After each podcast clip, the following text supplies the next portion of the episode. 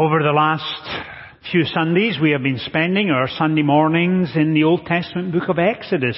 And so if you have your Bible with you this morning, can you turn with me please to Exodus chapter 20 as we're reading verses 12 through 17. And during these Sundays together, we have been exploring the Ten Commandments. And not only have we been exploring them, we've been asking ourselves, what is the best way to take the principles laid down in the Ten Commandments and then apply them into our own lives in a 21st century cultural context? And so that's where we've been over the last few Sundays. And today, much to everyone's surprise, we're going to combine two commandments. Commandment 8 and Commandment 10, and I trust that will be fairly uh, straightforward and self-explanatory as we come to it. So let's begin verse 12. Honor your father and your mother, so that you may live long in the land of the Lord your God is giving you. You shall not murder. You shall not commit adultery. You shall not steal. You shall not give false testimony against your neighbor, and you shall not covet your neighbor's house. You shall not covet your neighbor's wife, or his manservant, or maidservant, his ox, or donkey, or anything else that belongs to your neighbor. Amen, and we trust that God will bless to us this reading from his holy word. About 20 years ago, when I lived in Inverness, Scotland, as part of my responsibilities as a minister, I was part of the chaplaincy team to a local high school.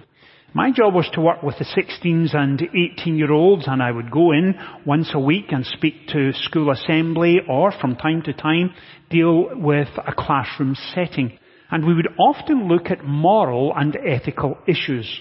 And I asked them on one occasion to imagine that there were six people in a small rubber uh, lifeboat. I think the best way, perhaps a dinghy, is the best way to describe it.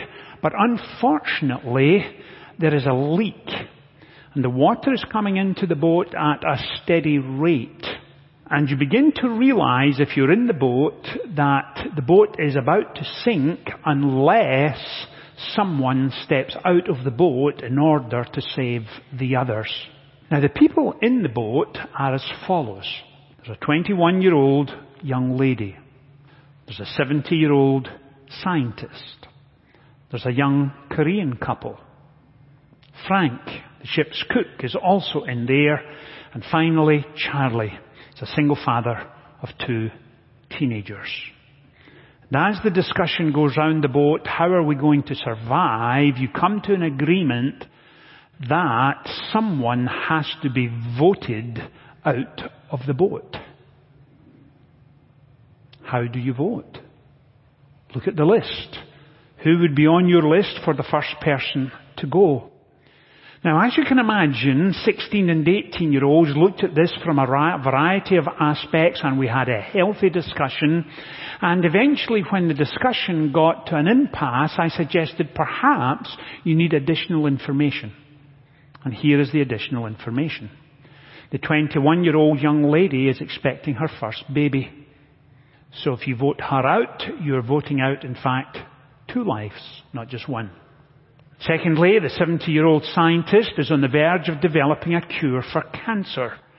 And if you vote him out, you may in fact be condemning hundreds of thousands, if not millions, of others. The third, the young Korean couple, had just fled from a concentration camp in North Korea and they were coming here for a new life. Frank, the ship's cook, is your father would you wish to vote Frank out of the boat? And fourth, Charlie, the single dad of two teenagers, is Prince Charles, dad to William and Harry. And 20 years ago, when the boys were teenagers, that was exactly the case. And I would have to tell you, as soon as the 16s to 18 year olds discovered it was Prince Charles, 90% of the class voted him out immediately. And when I asked them why, this was their response. He's rich and has had a privileged upbringing. Isn't that incredible? If you're rich and you have a privileged upbringing, you're first out the boat. Interesting process of thinking. Now, when we have to make moral, ethical decisions, those decisions can be difficult and messy and complicated. Usually never easy. And as we've explored the Ten Commandments, that's exactly what we have found. Not only have we explored the significance of the commandments themselves, but the moral values and the ethical dimensions of them have become pretty clear. But not only have they become pretty clear in their significance and importance, we have looked at how do we apply them to our lives in a 21st century cultural context. And we did that two weeks ago when we looked at abortion and last Sunday morning when we looked at adultery. And these subjects are not easy to deal with. They are messy and complex and at times leave us feeling significantly uncomfortable but if we are to live out our life day by day by day as Christian people, there are times when we face hard decisions that are messy and complicated because as Christians we are convinced of this, that our walk must equal our talk because God never calls us to be Sunday morning Christians only. He calls us to mature and develop our faith. He calls us into an ever increasing relationship with Him, and that means from time to time doing the hard work of applying the commandments to our lives. And this morning, as we come to the eighth and the tenth commandment, and we're putting them together, and I hope you will see that, we're looking at, you shall not steal, and you shall not covet. Now sometimes the eighth and the tenth commandment in coming together cause us some questions. And those questions relate to character and integrity and honesty, transparency. And sometimes I hear those themes come up in conversation, especially when people get together and someone in the conversation, and of course the conversation begins way out here, how are you, how is your family, how are things at work, how are the children, the grandchildren, and the conversation begins to move to a deeper, intimate place.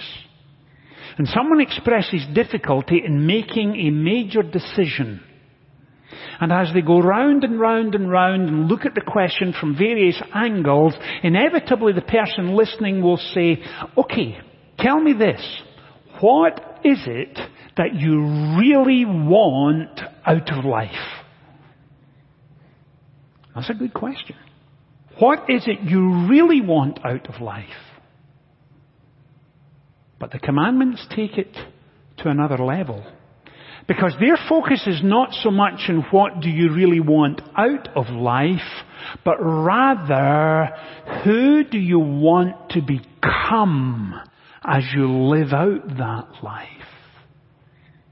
And that's the ethical, religious, moral values contained within the commandment are wrapped up in that question. Who do you want to be?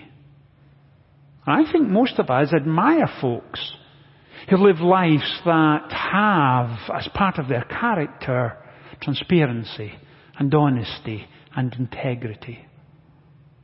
I think we admire and hold in high regard people for whom a living faith is a reality.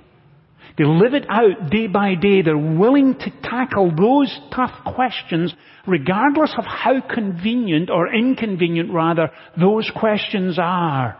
Someone who will walk the straight and narrow, give thanks to God and depend on Him and seek His enabling and equipping grace. And that faith shapes their character, defines who they are, and they seek to be more Christ-like in every aspect of our lives. And that's where the commandments are taking us this morning. And this morning we're going to see that these commandments are designed as part of our growth and maturity as we seek to be more Christ-like. And that's exactly where we're going. Now you may be tempted to say, well, Richard, quite honestly, I'm not sure why we spend an entire Sunday morning on you shall not steal because everyone agrees you shall not steal. It's not a good thing. And covet, well, honestly, covet isn't in my mind up there with murder and adultery. Covetousness seems, well, it's kind of really doesn't do anyone any harm. So why are we focusing on stealing and covetousness?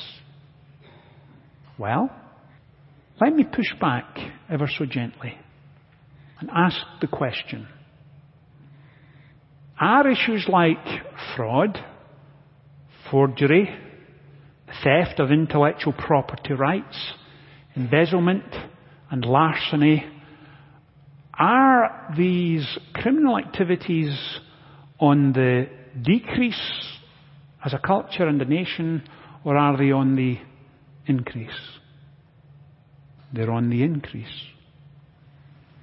Could it be, could it be, that the erosion of our moral fabric, our ethical focus as a nation, is slow, subtle, silent, and absolutely deadly. And that's why we're focusing on these two commandments this morning. Because they are significant and important. Subtle, slow, and silent as they are. It's crucial to get our head around them and understand why they're in the Ten Commandments. When I was a wee boy back in the 1960s, there was a very popular musical at the time called Oliver. And it was based on the story of Oliver Twist. And if you're familiar with the writings of Charles Dickens, you will know that he often would take the character that he is writing about and give them a name that reflected the character. And I first discovered this in reading Oliver Twist when you had the large individual called Mr. Bumble, because he simply was bumbling around the place. And the other great characters of Oliver Twist are Fagin, of course, and Nancy and Bill Sikes. Oliver Twist, the Artful Dodger. There's a name, of course, that reflects the character. And some of you will remember the song, or gosh, there were so many memorable songs in the musical, but this one is one that you'll remember, where Fagin has a gathering of homeless street boys and he's teaching them how to steal. And in fact, that's how they make their living. They steal. And so the song, You've Got to Pick a Pocket or Two, has these words. And Fagin is teaching the boys and he says, Take a tip from Bill Sikes. He can whip what he likes. I recall he started small. He had to pick a pocket or two. He had to pick a pocket or two. He had to pick a pocket or two. Ooh, ooh, ooh. And I'm sure you remember the song. And it's extremely well done. But notice the third line down. I recall he started small. And like so many sins, it starts small. won't do anyone any harm. Who will know? It really doesn't matter. And sometimes I hear folks defending theft, and sometimes even in my own mind I've defended it in the sense, well, was it really stealing? It was a large multinational company, no one will ever miss it. Was it really stealing? Person's wealthy, more money than sense. Does it really matter if you lose a little? And you can hear the justification coming through. It's not a big deal. No one will miss it. Doesn't matter. Well, let's vote Charlie out the boat. After all, he's wealthy and privileged. It's no big deal. Subtle and slow and silent. Because when we commit an act of theft, what we are saying is this, that what someone else has, it's more important for me to take it and keep it and have it, and in so doing I absolutely and utterly treat them with contempt, devalue them, and disrespect them, because it's more important I have it than they have it. That's what's going on when theft takes place. Other forms of theft are a little more subtle. Borrowing something and not returning it. And if you don't return it, the person to whom it belonged no longer has access to it or can use it. Now that I've said that, I may have to go through my garage this afternoon to make sure I haven't borrowed something from any of my neighbours and need to give it back. And it just happens slowly and silently. Stealing time from an employer. Stealing time from an employee. Time they can't get back. Subtle, slow, silent. When we steal the reputation of someone else in order that we might get the contract or the business rather than it going to them. Theft of a reputation. Putting someone down in order that you may profit. Taking credit for someone else's work in an office environment and very seriously stealing the innocence and purity of someone you're dating can have a devastating effect for many years to come.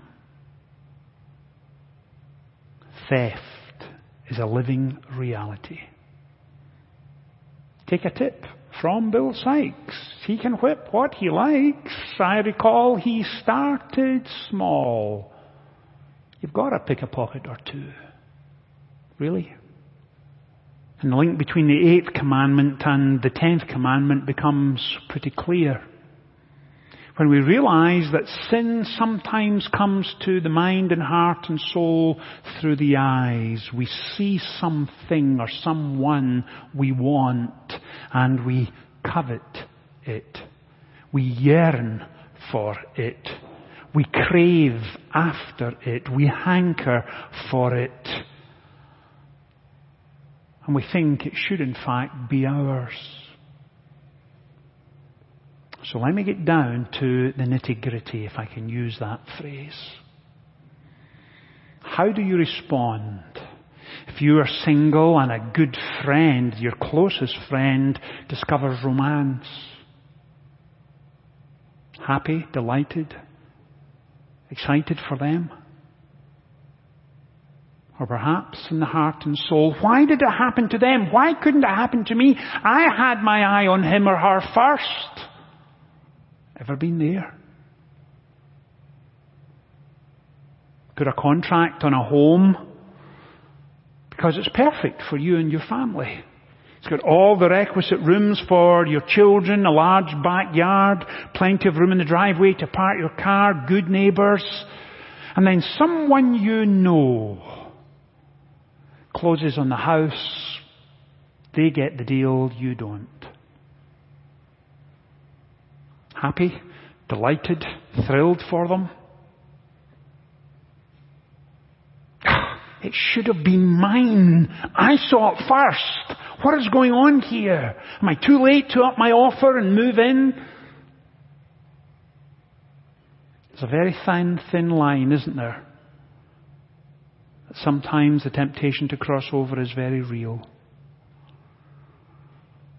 Last Sunday morning we saw it with David, who began to covet Bathsheba. And it ended up in absolute and utter disaster. What about a situation in an office environment?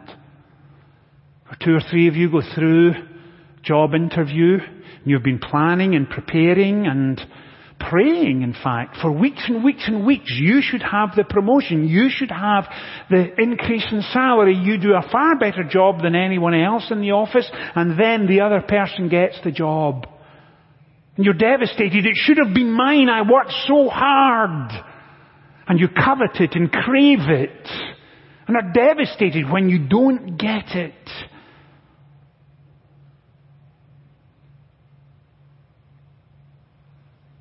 What kind of person are you willing to be? Covetousness.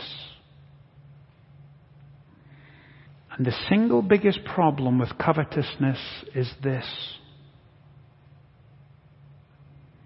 That your focus is on possessions and self-gain rather than in God Himself. And covetousness leads to, if only I had this, then I would be fulfilled. If only I had that, then I would be contented. If only, if only, if only then I would be fulfilled. And our fulfillment and our contentment in Christ is no longer there. It's shifted to something else because covetousness is not so much about the outward act, but the inward attitude that drives you to the act. That's what's going on. That's why it's in the Ten Commandments. Because God has His eye on the heart and mind and soul, your relationship with Him. The apostle Paul writing in Philippians writes, I have learned to be contented whatever the circumstances. I know what it is to be in need and I know what it is to have plenty. I have learned the secret of being content in any and every situation, whether well fed or hungry, whether living in plenty or in want. I can do everything through him who gives me strength.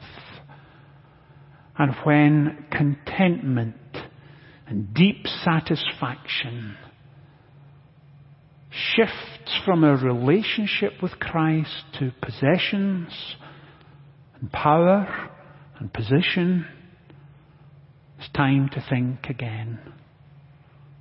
Because we know in our own experience that deep contentment, satisfaction, leads to who we are becoming. And who we are becoming is shaped and fashioned by prayer.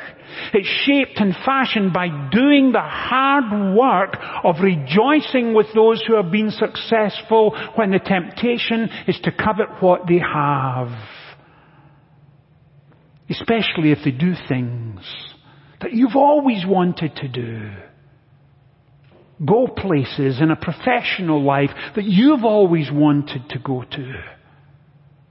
And our response is, Father, bless them, encourage them, excite them, and may your hand be upon them. As I begin to deal with my own character and refine and shape me. That's the hard work of genuine Christian character being built and refined and shaped. The slow, silent, subtle erosion of Christian values, of national morals. Don't come to pass because you've got to pick a pocket or two.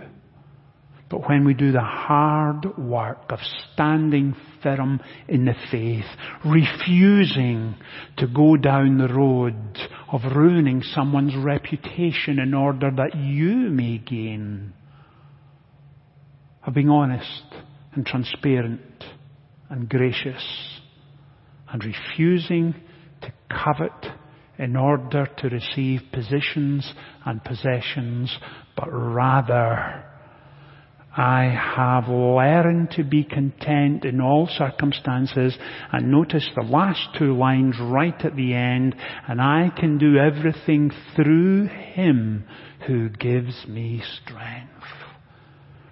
And if you're facing a tough situation this week, right in the margin beside eighth commandment and the tenth commandment, Philippians 4, 11 through 13. Father, let me find contentment in you.